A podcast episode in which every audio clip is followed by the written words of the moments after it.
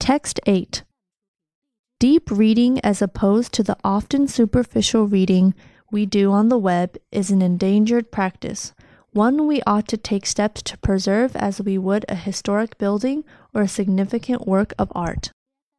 1. Its disappearance would imperil the intellectual and emotional development of generations growing up online, as well as the perpetuation of a critical part of our culture, the novels, poems, and other kinds of literature that can be appreciated only by readers whose brains have been trained to comprehend them. 2. Recent research in cognitive science, psychology, and neuroscience has demonstrated that deep reading, slow, immersive, rich in sensory detail, and emotional and moral complexity is a distinctive experience, different in kind from the mere decoding of words. Although deep reading does not, strictly speaking, require a conventional book, the built in limits of the printed page are uniquely beneficial to the deep reading experience.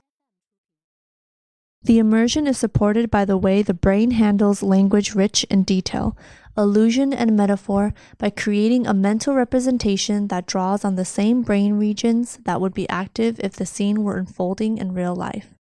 3. The emotional situations and moral dilemmas that are the stuff of literature are also vigorous exercise for the brain, propelling us inside the heads of fictional characters and even increasing our real life capacity for empathy. The deep reader, protected from distractions and attuned to the subtle differences of language, enters a state that psychologist Victor Nell likens to a hypnotic trance. Nell found that when readers are enjoying the experience the most, the pace of their reading actually slows.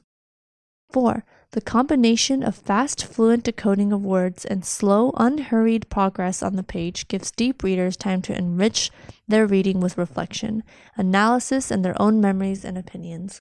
It gives them time to establish an intimate relationship with the author, the two of them engaged in an extended and passionate conversation like people falling in love. This is not reading as many young people are coming to know it. Their reading is pragmatic and instrumental, the difference between what literary critic Frank Kermode calls carnal reading and spiritual reading. 5.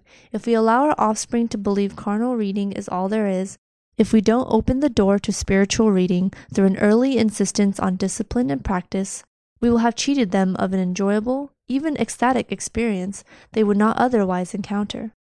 And we will have deprived them of an elevating and enlightening experience that will enlarge them as people, Observing young people's attachment to digital devices, some progressive educators and permissive parents talk about the needing to meet kids where they are, molding instruction around their on screen habits. This is mistaken. We need rather to show them some place they've never been, a place only deep reading can take them.